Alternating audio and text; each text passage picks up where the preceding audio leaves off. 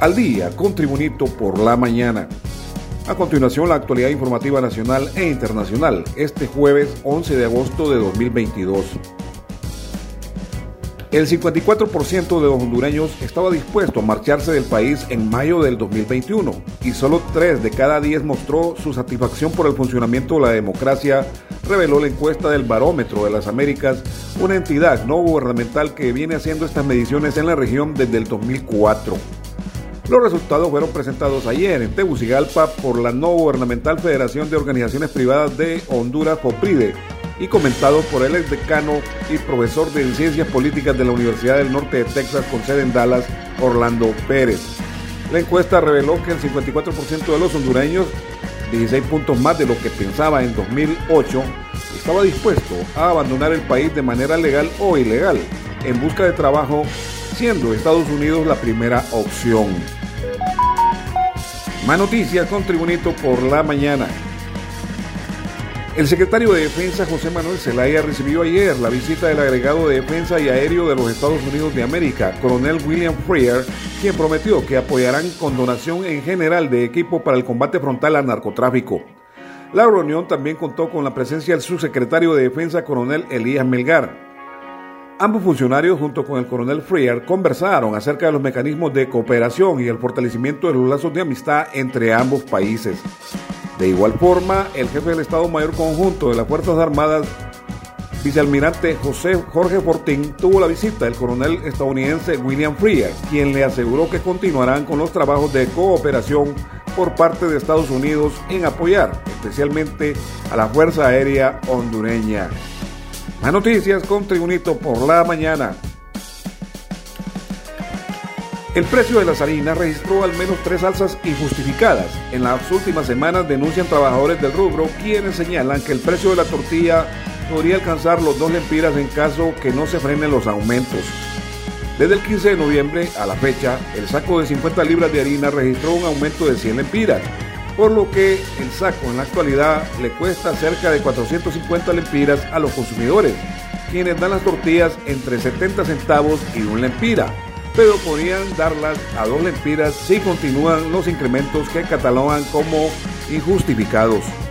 El presidente de la Asociación Nacional de Industriales, Andy Carlos Serna, expresó que si el aumento de la harina no se detiene, un día después de que la última factura entre en vigencia, la industria de la tortilla paralizará labores y al retornar las tortillas llevarán otro precio, entre 1.50 de lempira y los 2 lempiras.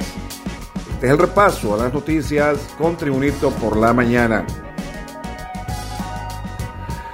La Unidad Fiscal contra Redes de Corrupción, UFERCO, del Ministerio Público solicitó ante la Corte Suprema de Justicia que se extradite de El Salvador para enjuiciar al hondureño Fernando José Suárez Ramírez, sindicado de varios delitos.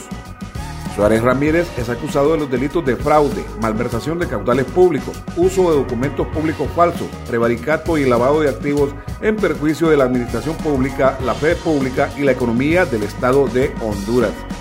La orden de captura contra el hondureño fue emitida el pasado 24 de noviembre del 2021 y el 13 de julio de este año trascendió al ser requerido cuando pretendía salir de El Salvador en un vuelo hacia España, con escala en Panamá y así evadir a la justicia hondureña. De acuerdo con el sistema de Interpol, el sospechoso tiene dos órdenes judiciales pendientes y notificación roja. Luego de hacerse el trámite administrativo y la coordinación con Interpol de Honduras, se acordó la entrega del imputado ese día por el punto de control fronterizo de Amatillo, en el sureño departamento de Valle sin embargo, horas más tarde, autoridades policiales de El Salvador informaron que el hondureño Suárez Ramírez no podía ser entregado a Honduras por tener asilo político concedido por el Reino de España. Continuamos con las noticias en Tribunito por la mañana.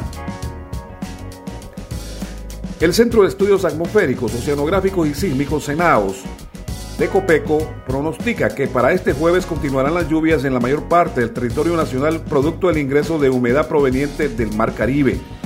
El ingreso de humedad proveniente del Mar Caribe generará lluvias, lloviznas y chubascos débiles sobre la mayor parte del territorio hondureño. En horas de la tarde la convergencia de viento y humedad producen precipitaciones sobre áreas de las regiones. Cita el comunicado del estado de tiempo publicado por la Comisión Permanente de Contingencias Copeco.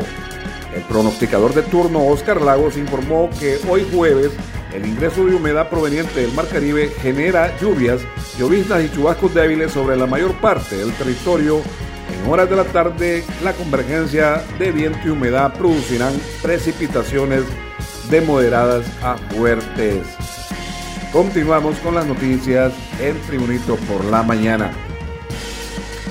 El jefe de la bancada de diputados del Partido Nacional, Tomás Zambrano, se refirió al tema de la necesidad de un nuevo pacto social en Honduras y consideró que se trata de algo que solicitan todos los sectores sociales hondureños. Zambrano se refirió así a las declaraciones de su compañero de bancada Reinaldo Sánchez, quien considera que es necesario un nuevo pacto social en la nación centroamericana para solucionar los problemas históricos y de todos los sectores de la sociedad. Zambrano dijo que el gobierno debe aprender a dialogar, a construir consensos y ser tolerante para escuchar las cosas que le gustan o no. No podemos desconocer que el país ocupa un gran pacto social para reconciliar a la familia hondureña.